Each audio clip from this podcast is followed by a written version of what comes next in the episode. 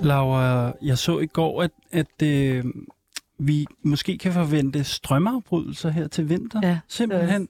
Jeg fik det sådan helt øh, apokalyptisk, at øh, den danske stat og, og dem, der ligesom står for vores øh, strøm her, hvor vi bor, de, har, de ligger simpelthen planer for, øh, hvad vi skal gøre, hvis der ikke er nok strøm. Så, så, så tager de nogle gange nogle aftener eller et eller andet, så tager de måske gadebelysningen, eller Ja, øh, så det er noget med at få fyldt sine powerbanks op. og Ja, den der apokalyptiske følelse, Ja, ja, den er vist lidt konstant for tiden. Ja, den jeg ikke? synes godt nok, der, det ramler lidt for tiden. Jeg har heller ikke sovet så godt siden hende der øh, Mussolini, øh, der, Meloni, Åh, altså, ja. hun ville vinde valget. Nej, ja. Nå, vi må hellere komme i gang. Ja, lad os komme i gang med dagens program.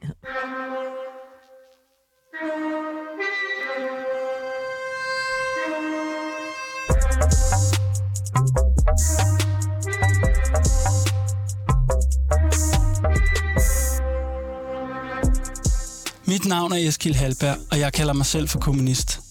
Jeg længes efter et andet samfund, hvor vi kan være frie i fællesskab. Jeg hedder Laura Henna Blankholm, og jeg er lidt skeptisk over at kalde mig selv for kommunist. Men jeg tror på, at forandringer skal skabes nedefra. Vi er begge vokset op i den neoliberale kapitalisme som den eneste virkelighed. Men vi lever også i en tid med krise og voksende global ulighed overalt, hvor vi kigger hen. Derfor må vi lave det hele om, og derfor må vi arbejde for en revolution. Sammen med eksperter, aktivister, kunstnere og kammerater har vi sat os for at genformulere en kommunisme for det 21. århundrede. En kommunisme med klassekamp, klimakamp og kamp mod racisme. Men hvad betyder revolution egentlig? Hvad kan vi tage med fra historien, og hvad skal vi efterlade? I programmet jagter vi det mod og begær, som ulmer over alt. Vi skal finde ud af, hvad der skal rives ned, forløses og bygges op. Vi kommer til at tale om, hvordan et nyt samfund skal se ud, og hvilke strategier vi skal bruge for at nå derhen. Med andre ord skal vi hver tirsdag mødes i et værksted for revolutionen. Vi har kun vores lænker at miste, men en verden at vinde. Ja, goddag og velkommen til dagens afsnit af Revolutionen, en verden at vinde. I dag skal vi snakke om energipolitik ja. og øh, energi i det hele taget, og ja, det har jeg glædet mig virkelig meget til. Ja. Jeg, jeg, det er en svær en, men en, også en enormt spændende og aktuel en, vi skal kn- nød, vi skal knække i dag. Det må man sige. Øhm, fordi det er jo sådan, at, at øh, energi er jo sådan helt fundamentalt for et hvert samfund. Øhm, så hvis vi skal, hvis vi skal gøre os nogen, for nogen som helst for- forhåbninger om at lave et øh, nyt frit, øh, øh, frit samfund, som vi her i, i programmet kalder kommunisme, øh, så bliver vi nødt til at lave et nyt energisystem, eller i hvert fald for, øh, tænke det med ind i vores øh, planer. Øhm, og øh, det er jo faktisk også blevet aktuelt for tiden. Ja. Det er jo, øh, altså den seneste tid, øh, har vi jo faktisk, øh, har vi jo fået den her fornemmelse af, at det ikke er en selvfølge længere, at øh, der er strøm i stikkontakten. Øh, så vi skal i, i dag skal vi finde ud af, øh, hvor øh, energikrisen kommer fra. Er det kun Putins skyld, at øh, der er energikrise, eller er der også øh, andre ting på spil? Det er jo sådan, at øh, 8 ud af øh, verdens 20 mest profitable selskaber verden over er faktisk energiselskaber, og det, det, øh, det, er, meget, det er en meget ø- øh, kompliceret økonomi, fordi det er også sådan, at, at energi jo historisk set og i dag er, har været omdrejningspunkt for en lang række af geopolitiske konflikter og krig og stormagtsrivalisering og kolonial udbytning osv. Så der er noget med, at energi, energipolitik og magt er intimt forbundet og har altid været det. Ja. Øhm, men i, hvor, i det her program, så tænker jeg også, det bliver vi nødt til, at energikrisen og den bæredygtige omstilling på en måde også bliver vi nødt til at tænke som en mulighed. Ja. Øhm, de her gigantiske omvæltninger, som ligger foran os. Øhm, øh, jeg håber på, at vi ikke kun kan tænke det som at en, et forsøg på at få grøn strøm i stikkontakten, men at der i den her omlægning også er noget, at vi kan bruge den til at lave et retfærdigt samfund. Ja, vi snakkede om det som nærmest, at det måske er en strategi. Ja. At det her med, at hvis vi skal have et andet liv, så forudsætter det netop et andet energisystem, øh, hvor vi også kan være mere uafhængige af kapitalen måske, og vi kan være uafhængige af Shell og Total og øh, Mohammed bin Salmans olie eller Putins gas. Ikke? Men vi skal finde ud af, hvad er det for et forhold, som vi skal have til energi i det kommende samfund. Og hvordan ser et selvforsynende og modstandsdygtigt energisystem ud. Øh, vi skal snakke lidt om, hvem er allerede i gang med at kæmpe for den her øh, energiretfærdighed. Øh, og det er noget af det, vi skal snakke om i dag. Velkommen til. Og med den sådan lidt øh, mumlende og øh, svævende, undersøgende øh, intro, så vil jeg gerne byde velkommen til dagens to gæster. Katrine Lumby, du er... f- hvad hedder du? Lum, Lumby? Lumby. Lumby. Du er forsker i international energipolitik øh, på CBS. Velkommen til dig. Mange tak. Og også velkommen til dig, Mogens Rydiger. Er det sådan, man siger det? Ja. Cirka. Du er energihistoriker ved Aalborg Universitet. Velkommen til jer. Tak for det. Tak. Er I kommunister?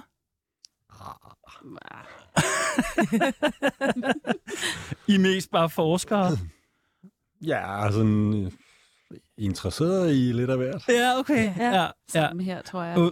Og- Udmærket. Det er jo så heldigt, at øh, øh, folk fra universiteterne, de producerer jo viden, som vi alle sammen har gavn af. Også selv kommunisterne.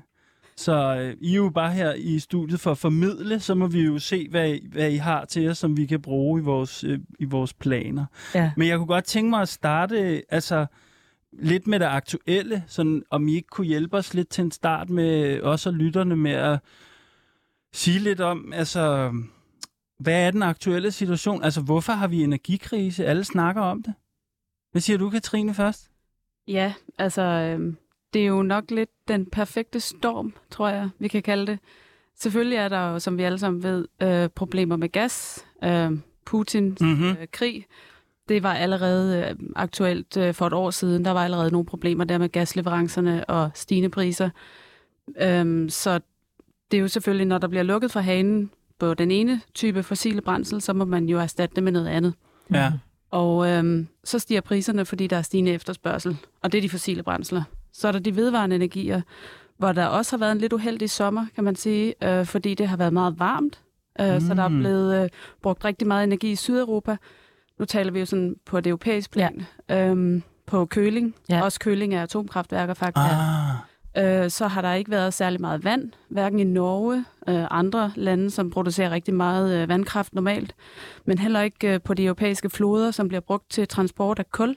Ja. Så der har været ligesom en, øh, en øh, flaskehals der også. Okay. Så det er mange forskellige øh, typer begivenheder, der ligesom er, er, er smeltet sammen, og selvfølgelig også atomkraftværkerne i både Tyskland og Frankrig, som er sat ud til forbedringer og, og så videre, og så også politisk sat ud. Så der er også noget baseload, som man kalder det, der mangler der, altså Ja. en stabil forsyning af energi. okay, så det er ikke, faktisk ikke kun Putin, det er simpelthen også, det synes jeg er spændende, det der med vejret. Ja. Altså, det, det, hvad siger du, Måns? Jamen, jeg er helt enig med, med Katrine. Altså, det, det, øh, hvis vi går et år tilbage, så, så steg, begyndte priserne jo at stige for, på grund af pandemien og, og afviklingen af, af pandemien, kan man sige. Så, så øh, den vækst, der kom inden for industrien og andre steder, altså den, den betød jo en, en øget efterspørgsel efter energi, og det pressede priserne op. Og, og derudover så, ja, klimaet i Kina har haft en, en øh, kold vinter, og når har haft øh, lagt øh, eller haft stor efterspørgsel efter, øh, blandt andet efter LNG, altså flydende gas. Mhm. Ja. Om det, det, det, er, det er sp- spændende, men jeg synes på en måde, det er en meget god pointe, det der med, at det handler ikke kun om Putin. Mm. Mm. Altså det synes jeg på en måde meget, der er noget mere, altså der er noget mere grundlæggende på spil også. Men er der noget ekstraordinært øh, ved den her situation, vi er i? Altså nu, øh, altså man, man ser jo sådan, hvordan nyheds, nyhedsdækningen er. Der er jo meget sådan, når der er noget sensationelt, eller når der er noget sådan, så, så er det ligesom, en, altså det er en krise nu, ikke? Men er det, er det vil, vi mene, at det er en ekstraordinær situation, vi står i, eller er det bare sådan noget, der sker en gang imellem? Nu betegnede Katrine det som den perfekte storm, og ja, og hvad hedder det, jeg tror, voldsomheden er øh, omfanget af, af de problemer, der øh, kører sammen og kommer til at spille sammen. Det tror jeg, det er, det er sådan lidt ekstraordinært. For vi har jo set problemer før, øh, men, men øh, at de alle sammen lige lander der øh, samme sommer, det er måske sådan i, ikke noget, vi er så vant til. Ja. Nej, det er en meget god pointe. Hvad siger du? Ja, der er jo også forskel på, hvor afhængig man så er af gas, som, som er den øh, brændsel, der Ja. lige er blevet taget ud Ja. af ligningen nu. Ikke? Det er der klart. er vi jo ikke så udsat i Danmark, men øh, der, øh, der er der nogle lidt andre virkeligheder i, i andre lande i Europa. Ja. Og hvorfor er det egentlig bare, bare sådan, det har jeg tænkt over, vi er jo det her vindmølleland og sådan noget. hvorfor er det, at, at elpriserne også stiger her i Danmark? Ja, det er jo fordi, elpriserne hænger sammen med, gaspriserne, ikke? Ja. fordi gas bliver brugt til at producere el. Det er sådan, det, det kommer, Ja, ja, der ikke okay. tekniske svar, men, Ja, men, okay. men sådan er det. Og, og øh, hvad hedder det, øh, gassen dækker sådan den, den øh, sidste del af elproduktionen, og, og det, det er de høje priser, der, der kommer på banen der, og, og de andre øh, hvad hedder det, energiformer, der, der spiller ind i forhold til elprisen, jamen de, de retter sig efter, efter den sidste kilowatt-time. Ja. Hvad, altså, øhm, jeg, jeg kunne også, altså, det er et vildt kompliceret, øh, øh, øh, hvad hedder det, felt det her, og jeg, øh, vi er sådan lidt grønne i det, men jeg har sådan den her fornemmelse af, at det på en måde, altså, at, at stat og marked spiller nogle lidt forskellige, øh, nogle lidt, hvad skal vi sige, øh, det er ikke så klart, hvem, for eksempel er der mange af de her firmaer, som jeg nævnte i introduktionen, som også er helt eller delvis statsejet, så kan I sige lidt om sådan, øh, uden at, uden at øh, du, Katrine, skal sådan udlægge he- hele din afhandling, men kan du sige lidt om, altså, hvordan er strukturen eksempelvis i Europa? Er det staten, eller er det markedet, der står for, at vi har strøm i stikkontakten? Ja, men det er også ret komplekst. Ja, ja okay, Nå, og så det er ikke kun mig, der... Det spørgsmål er ret komplekst. Ja, okay. Så, så når vi bevæger os derind, så, så bliver det komplekst, og jeg forstår godt forvirringen. Øhm, men altså, når vi taler strøm og ikke energi som den, den store brede energipalette, men bare strøm, øhm, så har vi jo traditionelt, og det ved Mogens rigtig meget om, øh, jo haft øh, statsejede elselskaber i, i hele Europa. Det har Ja. sådan set med, med undtagelse af et, et par lande måske. Men ellers så har det været statsejet netop på grund af de geopolitiske aspekter, forsyningssikkerhed og at man som stat gerne vil kunne give strøm til sine borgere til, til en pris, der er overkommelig. Ja, Altså, så det er de, det er de ting, som, som stater har tænkt, og det er derfor, det har været på stats øh, eget hænder. Øh, og når vi snakker elsystem, for at gå lidt dybere Mm, i det, det mm. måske, vi kan sådan pakke det lidt ud, så er der sådan over, altså sådan lidt basalt set, er der tre funktioner. Der er dem, der producerer strømmen, generatorerne, øhm, og så øh, sender de så strømmen ud til transmissionsnettet, øh, som vi kalder TSO'er. Det er dem, der står for det. Og det er højspændingsledninger. Det, det vi ser, øh, det fragter elektriciteten på lang distance. ja Og okay. så til sidst har vi distributørerne, som fragter det ud til kunderne. Og før der havde man den her pakke statsejet, og med liberaliseringen i EU, der blev den ligesom pakket op. Ah, okay. Øhm, og der er de fleste lande har bibeholdt transmissionsnettet på statens hænder, netop på grund af sikkerhedsting. Men, men det er ikke sådan i hele Europa, men det kan vi måske vende tilbage Ja, til. ja, ja, ja. Okay, så det er, kom, det er et kompliceret øh, felt. Øh, af, af, ja, det er virkelig politisk økonomi, det her. Det, der det, det er ikke noget, man bare overlader til markederne. Men, men, men øh, jeg kunne også godt tænke mig sådan at høre, bare lige her, hvor vi selv bor, hvad, altså, hvad er de store sådan, øh, altså, hvor får vi vores energi fra i Danmark? Hvad er de store kilder? Sådan, øh, hvad siger du, Mogens? Ja, vi, vi får dem jo mange steder fra, altså, men, men et af de, en af de vigtige det, i øh, elsystemet, det er jo øh, vindenergien. Ja, Og den dækker jo efterhånden, øh, det kan du sikkert huske, hvor meget det dækker, men det er jo op i neden af 50 procent. eller Ja, noget. cirka.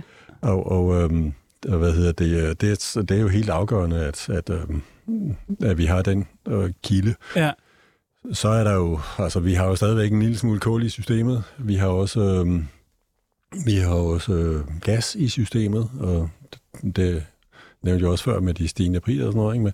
Og øh, det er jo sådan, jeg tror ikke, der, der er vist ikke olie tilbage, og, men, men, men øh, ellers så, så er det jo øh, sådan den der kombination af det fossile og det, det, øh, det grønne, Ja. øh, som, som jo øh, er rigtig vigtigt, øh, og som øh, peger fremad, og som også giver problemer. Ikke? Jo, jo, jo. Men, men faktisk kan man alligevel med det, du siger, altså Danmark er kommet et godt stykke med den grønne omstilling. Kan man, kan man sige det på den måde, eller er det lidt for våget? Ja, altså det kommer jo an på, hvad man mener er grønt, fordi vi har jo også øh, en del biomasse Ja, i vores elsystem. ja, Og der er, jo, øh, der er jo også nogle diskussioner omkring det, hvor vedvarende det er, hvor, Ja. hvor bæredygtigt det er. ja. Øhm, så Altså biobrændsel er det her med, at man ligesom øh, brænder trap, øh, hvad hedder det? Hedder det ikke trap, øh, trap, Traphiller, ja. traphiller af? Altså øh, flis og sådan nogle, sådan nogle ting, ja.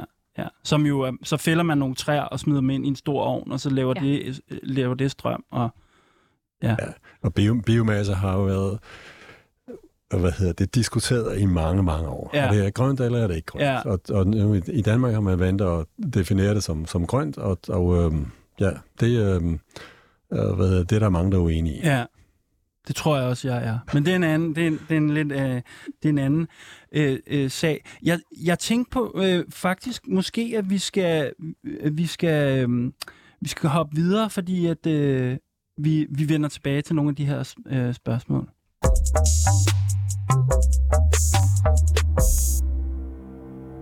Vi skal tage lidt hul på den her snak omkring, hvordan vi kan forestille os nogle mere øh, kommunistiske måder at lave energiforsyning på. Øhm, og som vi tit gør i det her program, så prøver vi at kigge efter nogle eksempler, som der allerede findes i dag. Og det er sådan, at på Samsø, der er de næsten selvforsynende med energi allerede. Og der er det fordi, at øh, der var nogle beboere på Samsø, som der i 90'erne fik mobiliseret lokalsamfundet i en socialøkonomisk andelsmodel, hvor de altså i fællesskab fik rejst nogle penge til at købe vindmøller. Så måske kan vi kigge på Samsø-modellen for at få nogle gode bud på en anden måde at organisere vores øh, energiplanlægning på. Og derfor har vi ringet til dig, Søren Hermansen. Velkommen til. Tak skal du have. Du er direktør i noget, der hedder Energiakademiet på Samsø, og du har spillet en stor rolle i, at øh, Samsø næsten er helt selvforsynende med energi i dag. Kan du ikke bare lige starte med at fortælle, hvad er øh, Energiakademiet for noget? Øhm, Energiakademiet er et forsamlingshus for bæredygtig energiudvikling og lokal udvikling i det hele taget. Ikke? Altså, hvor vi mødes med folk om den næste gode idé, der skal få dem til at blive uafhængige af olie og kul og import og lave en mere cirkulær økonomi og- for deres eget lokalsamfund. Øh, og det er ikke kun på Samsø, vi gør det faktisk for projekter i hele verden. Så vi har en 4-5.000 gæster om året, der kommer forbi os, øh, som gerne vil dels blive inspireret af det, vi gør, men også måske indgå i nogle samarbejder og erfaringsudvekslinger om, hvordan man organiserer det, og hvad, hvad der er muligt, hvilke teknologier kan man bruge, og hvordan ser sådan et setup ud i det hele taget, ikke? hvordan får man befolkningen med på den, og hvordan undgår man at blive fanget ind af lovgivning og regelsæt osv. osv. Så er det rigtigt forstået, at det primært handler om erfaringsudveksling, øh, det arbejde. Ja, det gør det. Altså, vi, vi, vi laver også klimahandlingsplaner og sådan nogle ting. Det er jo blevet den, det næste. Altså, efter vi i 20 år har arbejdet med energiomstilling, så handler det jo i høj grad nu om klima øh, og klima, hvad hedder det, reduktion af klimagasser. Ja. Og det er jo lidt det er to, to sider samme sag, men, ja. men det er bare en anden tilgang til det. Ikke? Noget, nu jeg hørte jeg lige det foregående, at de begyndte at snakke om biomasse og sådan nogle ting. Ikke? Så, så begynder man jo at være lidt ind over klimadelen, altså hvor meget CO2 udledes af vores forbrug. Ja. Øh, og, og det er jo, jo en enormt interessant regne, regnemodel, fordi den gør det ikke nemmere at lave en omstilling, hvis man skal sådan sige det på den måde, Mm. i forhold til det enorme energiforbrug, vi jo har. Øh, Så, så det, kigger vi, det kigger vi på i dag Ja. ja. i højere grad, end vi kigger bare på om, om, omskiftning fra den ene slags kilowatt til den anden slags. Ja, der er noget med tidslighed og ak- akuthed, og hvordan man forstår og diskuterer de her ting, som der ændrer sig lidt. Øhm, kan du ikke prøve at fortælle lidt om, hvordan, hvordan lykkedes det så, øh, hvis vi kigger lidt tilbage, og få lokalsamfundet øh, inddraget og overbevist om, at det her det var en øh, god idé? Jamen altså, der er mange ting, der skal passe sammen for, at sådan noget det kan lade sig gøre. Vi er jo, vi er jo et lille samfund med knap Ja. 4.000 indbyggere, Ja. og det betyder, at vi jo ikke er autonome på den måde. Vi, kan ikke, vi, vi er underlagt de samme regler som resten af Danmark i virkeligheden, ikke? Og, eller ikke i virkeligheden, det er vi. Og derfor, derfor er det under de regler, vi spiller øh, spillet, han har sagt, om den store omstilling. Og når vi gør det, så kigger vi jo på meget mere øens og samfundet og borgernes behov for forandring Ja, end vi kigger på selve teknologien, eller hvad det er, vi anvender til at lave den forandring. Så yes. vi har sådan en filosofi, vi, vi har angrebet det her på den måde, vi sagde, hvorfor skal vi egentlig lave en omstilling? I stedet for hvordan og hvad og, og, og hvem og sådan noget. Ikke? Altså, fordi så bliver det hurtigt sådan en ingeniøropgave, hvor en masse specialister kommer og siger, vi skal bare gøre sådan og sådan og sådan, og så bliver, bliver borgerne egentlig efterladt lidt på perronen som kunder i nogen andres butik. Ikke? Jo. Øh, Og, og det vil vi helst undgå. ja, Fordi det er også noget, vi oplever giver, når, når man så modstand, hvis folk føler sig kørt over, så, så, så rejser der sig en modstand imod solceller og vindmøller, fordi det er fint nok med en grøn omstilling, men ikke lige her, hvor jeg bor, fordi det, der er en særlig udsigt eller nogle særlige hensyn, der skal tages. Så den diskussion er der rigtig meget af. For at undgå den, så, så, så lavede vi en handlingsplan, og det gjorde vi jo sammen med staten. Det var sådan set hvad skal man sige, ministeriet, Miljøministeriets idé at lave sådan et samfund, der skulle der skulle demonstrere det her ting. Det havde vi ikke helt selv tænkt på. Men som den autonome ø, vi også gerne vil være, så, så, så adopterede vi hurtigt ideen om at være selvforsynende, fordi det var meget charmerende og meget rart at, Ja. at tænke på. Så, så salgsargumentet var godt nok. Men hvordan går man så i gang med sådan en opgave? Og der kiggede vi jo så meget på øens ud, andre udfordringer. Altså, lokalsamfund i landdistrikterne er ofte øh, hvad hedder det, truet af, af høj gennemsnitsalder. Ja. Ja. Det bliver sådan nogle pensionistøer. Vi, øh, vi har affolkning. De unge de flytter fra øerne, fordi de skal til byerne og gå på universitetet og blive klogere og dygtige og få nogle, nogle højt betalte jobs. Ikke? Og, og, øh, og øh, hvad hedder det, så, så ender vi tilbage med sådan primær produktion i en eller anden stand. Så vi havde i høj grad fokus på jobskabelse, Ja. bedre lokal økonomi, uafhængighed af oliepriser. Ja. Fordi oliepriser er også noget forfærdeligt noget. Når man er et lille samfund med primær produktion, så har du ikke forædlingens, øh, hvad skal man sige, profitmulighed. Så skal du, så skal du sælge du varerne på markedet. Og det er jo kartofler og løg og, og, og, og, landbrugsprodukter, og, det, og der får bønderne ikke meget ud af det, og det godt, det lyder som sådan en, en svanesang for landbruget, men, men primærproducenterne får ikke en hel masse på deres produkter. Men hvis nu de, de ting, man skal bruge for at lave produkterne, altså olie og, og, og, og, og, fossile energier, stiger, så bliver din profitmarked meget mindre. Mm-hmm. Så hvis man nu kunne lave energien selv, så kunne man selv bestemme, hvor, hvor den profitmarked den ligger. Ja. Altså, fordi det bliver så handlet inden, inden for øen, og i stedet for, at vi, hvad hedder det, vi er afhængige af en, en, en global markedspris på olie. Og det var også et godt argument. Ja. Et knaldgodt argument. Ja. Og så den der, så den der med at, at være selvforsynende handler jo rigtig meget om autonomi også. Og det tror jeg, det taler ind til sådan et ønske for lokalsamfund, om ikke at være så 100% afhængig af det øvrige samfund Ja. men at kunne noget selv. Det er rigtig vigtigt for, for selvforståelsen og den historie, man har om sig selv. Og dermed gik vi så i gang, og så brugte vi jo de gamle dages øh, andelsmodeller. Altså andelsmodellen har jo været god i Danmark i mange, mange år. Altså helt tilbage i 1800-tallet var der jo de første andelsprojekter startet for at organisere høj og lav i mejerier og slagterier og butikker og alt muligt, man, man fik lavet. Øh, og, og den model er stadigvæk, og var i hvert fald der for 20 år siden, da vi startede, super god til at få alle med. Øh, fordi man kan købe en andel, og så er du med. Øh, og du har stemmeret på din andel osv. Ja. Det, er et meget, det er en meget god måde at få organiseret et samfund på. Øh, og på den måde så fik vi solgt øh, alle, alle møllerne og, og, og etableret fjernvarmeværker og forskellige andre ting i sådan en kombination af privat og, og, og andelsøkonomi, som, som var, var acceptabel for borgerne. Altså de synes, det her det var okay. Det her Så- det fungerer. Vi, vi er glade for det.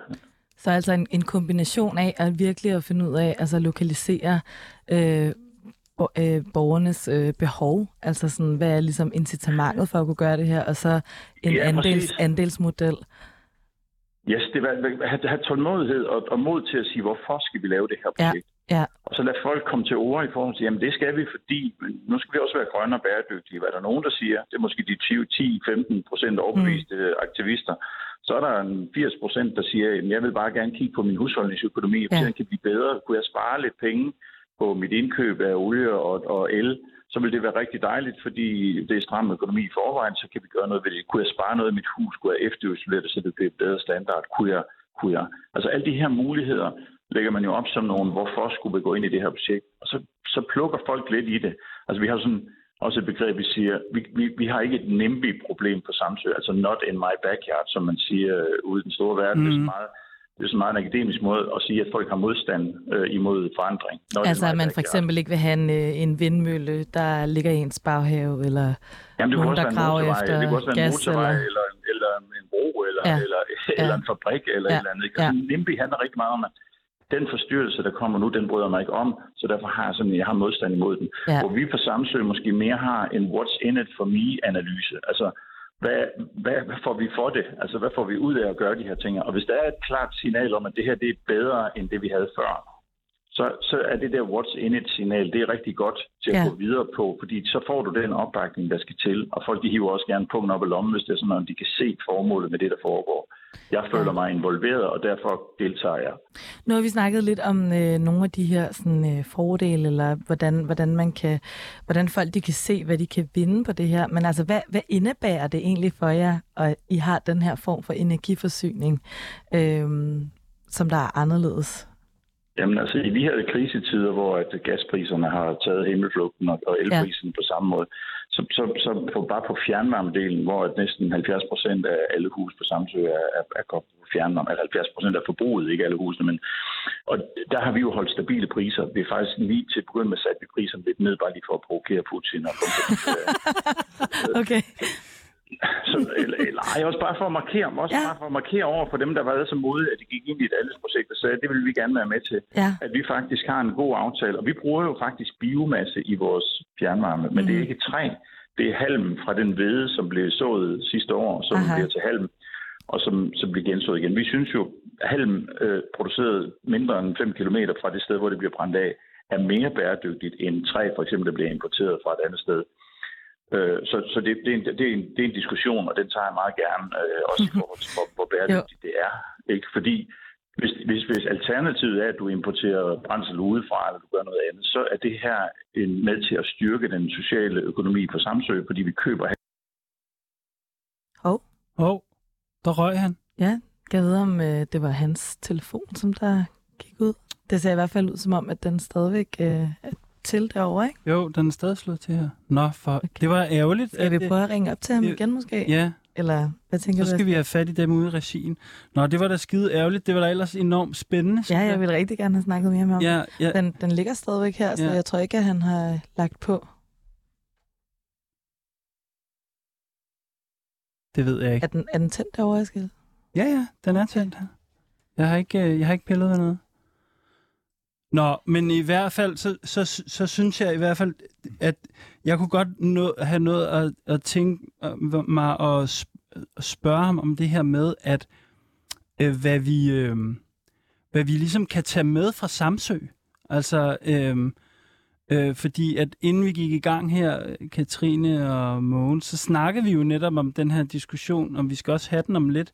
Det der med, at, altså Søren Hermansen her fra Energiakademiet, han er meget optaget af autonomi, ikke? De kunne, sænke, de kunne simpelthen selv sænke elpriserne lidt for Jeg alle synes også, der var noget selvtillid i det. Ja, der, totalt. Jeg blev også sådan, det alle, andre, alle andre øh, skal betale meget mere nu, Ja, præcis. men det er vi noget, sænker der- prisen. Ja, ja. Men, nå, men så kunne jeg godt tænke mig at spørge sådan, hvad, hvad tænker I om det her projekt? du, du fortalte mig, at du havde været på Samsø for nylig, Mogens. Jeg, jeg har lige været på Samsø og kørt rundt. Altså, jeg synes jo, det er et, et, et fantastisk projekt, og jeg synes også, er, de har nogle rigtig gode erfaringer, sådan, ud fra hvad jeg kender til det. Der er måske også nogle problemer i det, Ja. altså, som Søren synes, sådan set også lige er inde på, med at, at øhm, altså, der, er- der er nogle ting, der er rigtig svære at få gjort noget ved. Og, og øhm, altså min oplevelse af Samsø, det er jo, at udover udsigten og alt det der fantastiske, der er ved øen, Ja, men altså, de biler, der kører rundt, det er jo ikke elbiler. Det er jo, nej, det er jo øh, hvad hedder det, øh, biler på fossil brændsel. ja, Og øh, hvad hedder det, landbrugsmaskinerne, det gælder det samme. Ikke? Jo, Jeg tror heller ikke, jo. der er opfundet en, en elektrisk øh, majtasker. nej. Øh, så, så de løber jo også ind i nogle problemer i, i, i forhold til det, men, men, øh, men det er jo, jeg synes, det er jo et, et vigtigt skridt på vejen, og, og øh, jeg synes også, en, en anden ting, som, som øh, det fremgik ret klart, det er jo, at altså, den der borgerinddragelse, der, der ligger i det, er, er vigtig. Og øh, det, at, at øh, man kan bruge, man kan kombinere borgerinddragelsen med øh, sådan noget relativt beherskede priser, øh, Ja, og selvom det ikke nødvendigvis er godt, at energipriser er lave, så, så er det jo en fordel for, for forbrugerne, øh, også for, for den opbakning, der er bag sådan nogle projekter her. ja, Øh, det synes jeg er, altså de, de øh, borgerinddragelser og, og øh, sådan en, en fornuftig prisudvikling, synes jeg jo er, er gode erfaringer, som, som øh, hvis man kan bringe dem videre til, til et andet system, så ja. Jamen, jeg kan blev det godt helt, være, at man kan få et bedre samfund. jeg blev helt begejstret af den selvtillid, han ligesom øh, havde, øh, hvad, havde, hvad hedder det, ligesom fremført det her, ikke? Sådan, hvad, hvad tænker du, Katrine? Jamen, Du har jo været, du er jo sådan geopolitisk interesseret, så der, der, er, der er et skala øh, spørgsmål her. Sådan, Og jeg har jo også arbejdet med, med lokale energisystemer Ja, i ja. en lidt anden kontekst, Ja. men, men altså, det er jo bare fra et klimaperspektiv, som, som man jo også skal tænke på, er det jo bare fantastisk, at der er så meget støtte til at udrulle vedvarende energiløsninger, ja, og at de på den måde har, har ligesom kommet forbi den der NIMBY, øh, den der NIMBY-problematik, som der jo er. ja, Øh, Som der var det her med, ikke min baghave. Ja, præcis. Altså, så, så fra et klimaperspektiv er det jo rigtig fedt. Ja. Hvad, Søren, er du med igen? Det er, Ej, hvor godt. Jamen, Ej, jeg ved ikke, om I, I koblede mig af. Jeg tror, jeg tænkte, at jeg blev for meget for jer. Nej. Nå, okay. Du var sådan der, den der selvtillid, nu, nu, nu er det svært Ja, ja, med at vi- snakke med ham. Vi har lige stået og rost dig for, for, øh, for, at det virker som en, et, et projekt, som også har skabt en enorm sådan, øh, selvtillid, som vi var meget glade for her i programmet. Ja. Ja. Jamen, altså, når ting lykkes, så, så er det jo klart, så er det nemmere at, at lave de næste ting. Nu, nu hørte jeg sådan lige en kommentar om, at øh, vi jo også har meget at, at gøre stadigvæk, og det er fuldstændig rigtigt. Altså, hvor, hvor bare vores færger øh, udgør jo en enorm øh, CO2-udledning, fordi vi har den der forbindelse til fastlandet, hvor vi jo stadigvæk gerne vil kunne komme til København og deltage i debatten øh, og, og komme af med vores varer. Og det er jo klart, at næste udbud på færgerne bliver ren el til, til Sjællandsruten. Altså det bliver en meget stor færge, som skal sejle på el. Øh, og, og, og det er jo klart, det, det giver nogle nye udfordringer, fordi den kommer til at bruge en enorm masse strøm, den her Mm. Og, og jeg hørte også det kommentaren omkring elbiler, at vi ikke kører elbiler. Det gør vi så dog alligevel, fordi hvis vi regner det ud sådan i statistikken, så er, er vi den kommune i Danmark, der har flest elbiler per indbygger. Wow. Det er også lidt det, er, det, er også lidt det med selvtilliden. Jamen, der er stadigvæk langt igen. Det var ikke for, det var ikke for at prale, Ja. men det var bare for at Mm. sige, det var bare for at sige, at den effekt, det har at gøre noget, har faktisk en mere effekt i, at så tør andre godt gå ind i det, selvom de måske ikke er overbeviste klimaaktivister. Eskild står med Øh. armene over hovedet i studiet, fordi det er, jo, det er jo den form for, hvad kan man sige, øhm, måder at tænke visionært på, eller sådan kunne forestille sig øh, at præcis. gøre andre ting muligt, som vi har brug for, ikke? Jo, altså ja, det, det jeg tænker, det er, at der er så nogle kritiske punkter, som handler om infrastruktur, og der, der mangler vi jo et folketing, som giver os mulighed for at gøre det radikalt nye. Altså, hvis ikke infrastrukturen er på plads, altså hvis ikke der er elladestander, altså vi har selv købt og etableret vores elladestander til at begynde med, fordi der var ikke et infrastrukturprojekt eller en måde, man kunne gøre det her på, så vi, vi gav faktisk gratis strøm til elbiler til at begynde med, øhm, fordi der ikke var et system i det her. Det, det er der så blevet nu, ikke? Og, og nu, nu går det langt bedre, ikke? Men til at begynde med, så kom folk jo over med deres elbiler og tænkte, at de bare kunne tanke frit på sådan en grøn ø. Altså, ikke? Men der er jo en regning bagved, og det, altså, det, der er jo en omsætning i det her, og det ser jo, at folk har en masse forestillinger om, hvordan det skal være. Ja. Så kan man sige, der er vi jo begrænset af teknolo- teknologiske udfordringer. Altså, vi, vi kan jo ikke lave rocket science her. Vi, vi, vi bruger det, der er, og har gjort det rigtig godt, og kommet mega langt med de muligheder, der var på de her vilkår. Men som det også, som Mogens også sagde, så, så, så, så er der langt igen på nogle områder. Men det er der over hele verden i virkeligheden, ikke? Jo. Så, så, så, så send os bare nogle penge øh, fra statens side til nogle forskningsprojekter. Yes. Men nu kan jeg se, at de fleste, de fleste udviklingsmidler, de går til Power to X, til øh, Halder Topsø og Ørsted ude i Nordsøen og på havnen omkring fra. Og det er også fint.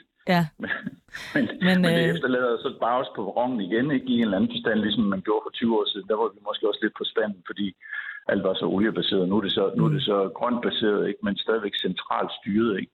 så hermed øh, givet en opfordring videre til Folketinget fra øh, Samsø. Ja. Men øh, Søren, Send flere øh, penge. Søren Hermansen, øh, tusind tak, fordi vi Ja, måtte det var- ringe dig op.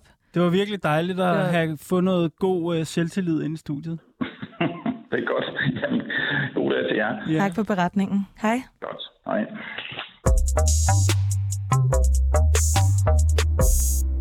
Det var altså en, det var fed energi, det der, synes jeg. Der var ligesom, der var fandme nogen, der havde lagt store planer der. Det kunne jeg godt lide. Godt nok på, i et lille samfund, men de havde store planer. Det skal vi have mere af i studiet. Altså, og jeg tænker egentlig, på en måde skal vi bruge øh, Søren lidt nu her, og hans øh, erfaringer, eller de erfaringer, der er på Samsø, fordi der, øh, mi, med min spinkle øh, viden på det her øh, vanskelige felt, så, så er der ligesom et, der er en problematik, der går igen på en måde. Og det, og det handler om det her, nu skal jeg prøve at formulere det ordentligt. Det kan være, at vi også skal hjælpe, os, hjælpe sig i fællesskab. Ja. Men det er det her med, at energi og energipolitik er et lidt specielt område, fordi, øh, hvad skal vi kalde det, øh, omkostningerne ved etablering er enorme, typisk. Ikke? Så der er noget i energipolitik, som på en eller anden måde fordrer øh, central planlægning, øh, nationalstater bliver nødt til at tage ansvaret. Det kan ikke bare være op til det, øh, til det individuelle ansvar, marked eller civilsamfund eller et eller andet.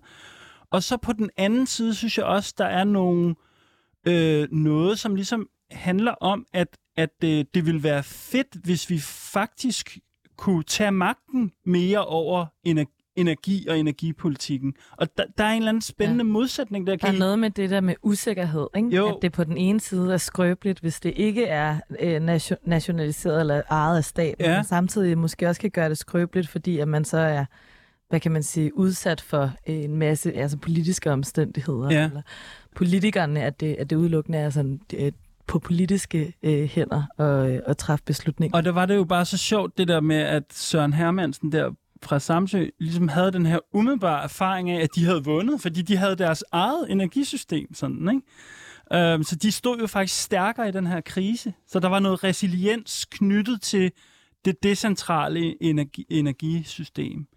Hvad, hvad tænker I om øh, mig og Laura? Sådan lidt, øh, sådan, øh, vi prøver at drible en, en, øh, et, et godt problem frem her, som, som en kommunisme for det 21. århundrede skal løse på en eller anden måde.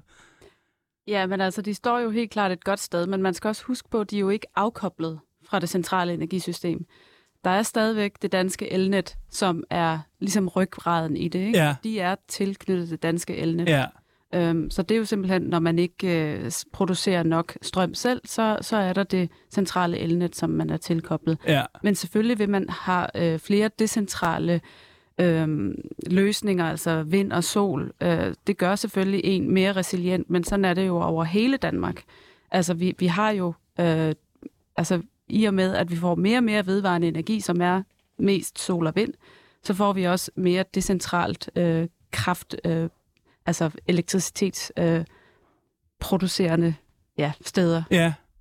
Men kan man sige noget om det her, altså som Eskild var inde på, med, med usikkerhed? Altså, forstår I, forstår I lidt vores, vores pointe omkring det her med, jamen, måske hvis man decentraliserer det, jamen, så, så bliver det enormt, så, så, bliver det, så bliver det usikkert, men samtidig så, så slog vi jo fast lige før, altså i, i, i en, efter introduktionen, at vi har altså nogle problemer, når det kommer til øh, energiforsyning, øh, som, som det er lige nu. Hvad siger du, Måns? Ja, hvad siger jeg? Jeg, øh, men jeg, jeg tror, at, at øhm, jeg, jeg tror, man må sige, at, at øh, altså de, de grønne energiformer, altså vind og, og sol, og nu er det primært vind, ikke? Ja. Altså, altså, de har jo den fordel, at, at de kan fungere øh, fornuftigt, både på sådan meget decentral plan og i stor skala. Og, og det, øhm, det kan man sige, det, det øh, nyder Samsø jo godt af, og, og øh, deres projekt har jo vist sig at være, er øh, rigtig gode til at og, og, øhm, udnytte øh, den mulighed, der, der ligger der. Øhm, det, sy- altså det, jeg synes, det peger på et, et øh, sådan generelt problem, eller overordnet aspekt, at, at det, det er vigtigt at, at få en, en høj grad af fleksibilitet ind i systemet, altså at, at man, man netop kan få de der, øh, øh hvad hedder det, lokale løsninger, men også at, at det, det hænger sammen med sådan den, den overordnede øh, kritiske infrastruktur, og, og at det, det øhm, altså, og hvis ikke, det, hvis ikke den kombination er der, så, så tror jeg ikke, så kommer det ikke til at, at fungere på, på lang sigt. Nej. Men det er en god idé med en kombination. Så det skal være en, en blanding af sådan, at man kan producere sin egen energi, og så Ja. ja. sammen med staten. Men det er også der, vi er på vej hen. Ja. Altså, det er det, der er målet politisk. Det er jo, at, at med den grønne omstilling, så bliver energisystemet mere elbaseret. Ja. Det bliver simpelthen øh, elnettet, som vi kommer til at blive mere afhængige af. Fordi vi har de fluktuerende øh, energikilder som vind og sol, som, Mhm. mm-hmm. som kommer ind i nettet. Øh, hvor vi så, øh, vi, vi, kan stad, vi, vi kan noget allerede, men vi skal blive bedre til at, at have den fleksibilitet. Altså med et svingende, øh, både efterspørgsel, som der, der jo også er, men også en svingende øh, produktion. Men så var der også det her, som Søren sagde, som der jo var klima, altså spørgsmålet, som der måske havde gjort, at tilgangen til, hvordan de øh, forstod det på Samsø, var, havde ændret sig lidt. Altså hvad med det, Skil? Altså, Ja, altså... Øhm, altså det der med, at de var gået fra at tænke meget i energi, men, og så at gå over til at tænke mere på klima. i Ja, virkeligheden. præcis. Ja, og det er jo, hvad kan man sige, måske noget af det, som der gør, at folk kan relatere Ja. til den her problematik, Ja, fordi klart. det er noget, som der ja, kan man sige, er i folks bevidsthed. Altså, jeg har jo det der med vedvarende energi, det, har, det indeholder kimen til det nye samfund. Men, men øh, det, det synes jeg, vi, den, den tager vi altså i anden time.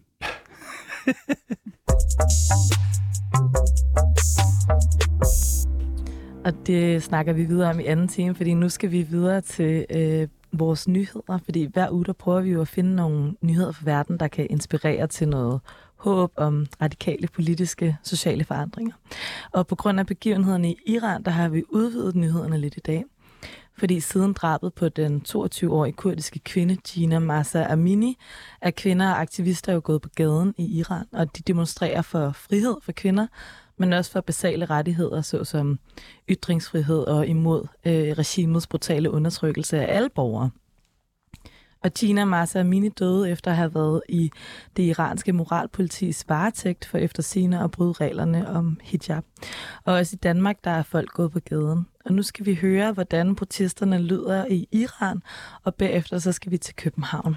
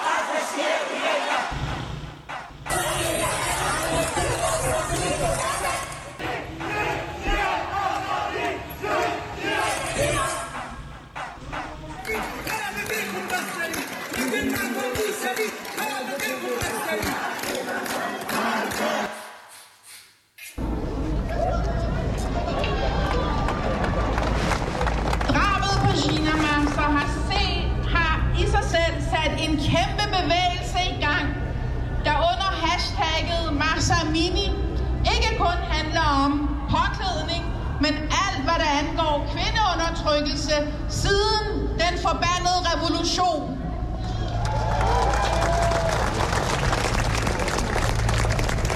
Vi er ikke længere væk, end hvor hjertet skæres af jeres sorg, og håbet kærtegner vores sjæl. I fortjener at vide, at vi græder jeres daglige smerte, beundrer jeres mod og ihærdighed, og jeres helt almindelige ønske om menneskerettigheder, som ingen bør straffes eller dræbes for.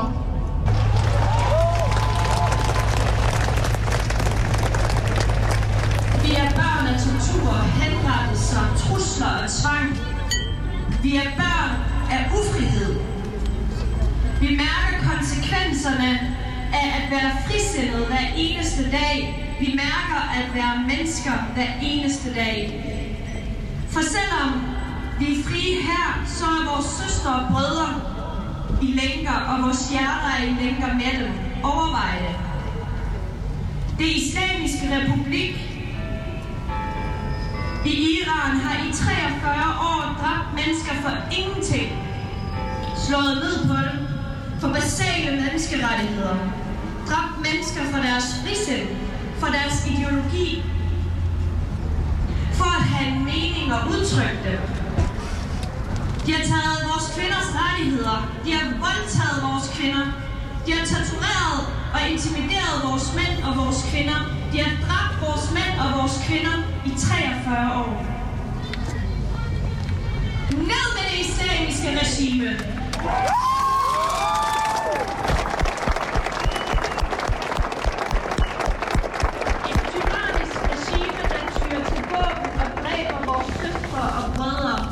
Regime, der afskærmer vores brødre og søstre fra verden, når de har brug for en stemme.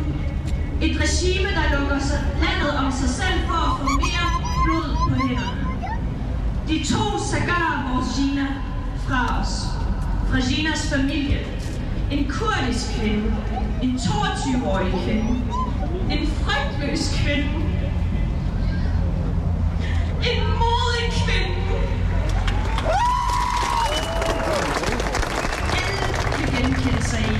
For det kunne have været os. I 43 år har vi været bange for præstestyret, og nu er præstestyret bange for os. Ja!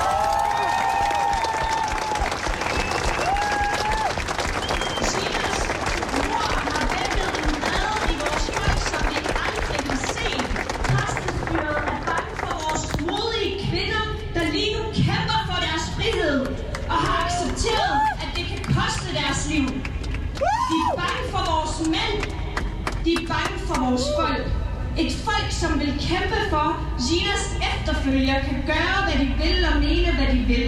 Kvinderne i Iran klipper deres hår i offentligheden. Dansende smider de deres tørklæder og brænder dem. Mens massiv mængde, massiv menneskemængde opløfter dem, mænd og kvinder, ung og gamle.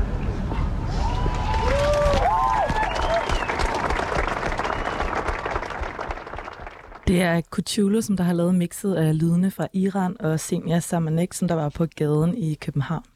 Og danske medier skriver altså, at mindst 50 demonstranter har mistet livet under protester i Iran i den seneste uge, og at politiet skyder med øh, patroner. Og hvor mange der er døde under protesterne, som der har spredt sig til over 80 byer landet over, det er selvfølgelig usikkert. Men medier de skriver, at det er altså mindst 50. I London og Paris der er der også demonstranter, der er blevet anholdt, og politifolk er blevet såret efter, at demonstranter har forsøgt at trænge ind til iranske ambassader. Nu skal vi til en anden nyhed. I fredags der var der undervisningsblokade på landets skoler og klimastrække ved Christiansborg Slotsplads. Og det var arrangeret af den grønne ungdomsbevægelse og Fridays for Future. Og øh, gymnasieeleven Karoline Lundsten var med, og vores praktikant Maiken fangede hende på en telefon under blokaden. Nu er alle lærerne ude af bygningen. Øh, de står ude på fortoget og spiser øh, kage og drikker kaffe, som vi har sat ud til dem. Øhm, og gården er fyldt med elever, der maler banner og øh, står foran portene og holder blokade.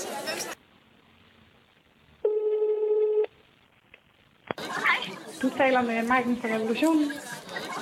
Ja, hej Mike. Kan du give mig en status på, hvor du er henne lige nu, og hvad I laver? Jeg er på det fri gymnasium. Vi står øh, herude på, øh, på fortaget for at blokere vores gymnasium, fordi at, øh, der snart er folketingsvalg. Og øh, det er virkelig, virkelig vigtigt, at vi får en, øh, en regering, som prioriterer klimaet først, og øh, tager den klimakrisehistorie seriøst. Og det viser vi ved alle sammen i dag at gå til øh, international klimastræk på. Her i dag, og det gør vi simpelthen, fordi at vi står i en klimakrise. Det ved de fleste er nok godt. Vi har råbt, og vi har strækket normalt, og nu øh, har vi sådan lidt mod det brug at blokere skolerne helt. Og hvordan er stemningen? Stemningen er virkelig god. Øh, der bliver spillet en natgen lige nu, og folk maler skilte, og øh, vi har også lige råbt nogle kampråd. CO2-neutral klimapolitik. De Hvordan har jeres lærere taget imod det? Fri er, er lærerne egentlig ret øh, støttende. Øh, og der er en stor tradition for at gøre det øh, på det fri. Øh, på de andre gymnasier, der har der været ret, øh, der har der været konflikt, og nogle lærere, der har, der har råbt lidt, og øh, ikke været så tilfreds med det. Vi går øh, til march kl. 11.15. Det er om øh, 45 minutter. Hvad, hvad sker der lige nu? Øh, det er en fucking revolution. Så tæller jeg til tre, og så skal vi råbe Christiansborg op. 3, 2, 1.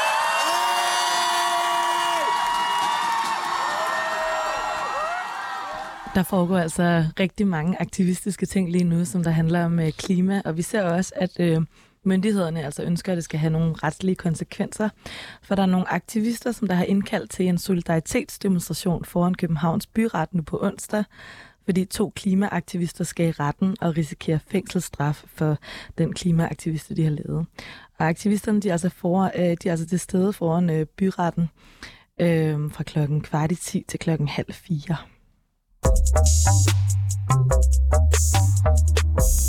Det var dejligt at høre lidt fra den store verden. Øh, vigtige ting, for, der foregår. Og mens vi hørte de her indslag, så stod jeg og tænkte på Ursula von der Leyen. fordi hun har det her slogan om strategisk autonomi. Er det ikke det, hun, er, er det, ikke det, hun går og siger, at øh, EU skal have? Sådan, øh, at man skal lægge lidt afstand til især Putin selvfølgelig. Jeg tænkte bare på, kunne vi ikke bruge det der begreb om strategisk autonomi til en kommunisme for det 21. århundrede? Sådan lidt i forhold til øh, altså Søren Hermansen fra Samsø. Var det ikke faktisk det, han, han arbejdede lidt med der? Kan I tænke, kan I tænke sammen med mig med den, med, ja. på den her? Ja, men øh, ja, så nu har vi lige hørt fra Iran, og Iran det er jo et, et, et gammelt olieproducerende land, og, som har været diktatur ikke bare i 43 år, men betydeligt længere. Ja. Um, og det, det um, altså på den måde rejser det jo et, et, et spørgsmål om, hvor vi skal have vores energi fra. Ja. De fossile energier, de kommer stort set alle sammen fra, det er ikke rigtigt, men men rigtig mange af dem kommer fra, fra um, diktaturlignende stater. Ja. Og øh, det, er, så hvad hedder det, det kan man i hvert fald håbe på, at den, den grønne omstilling og, og får gjort noget ved, så vi slipper for, øhm, så vi slipper for den der afhængighed af, af diktaturstater. Ja. Så, så det ville være...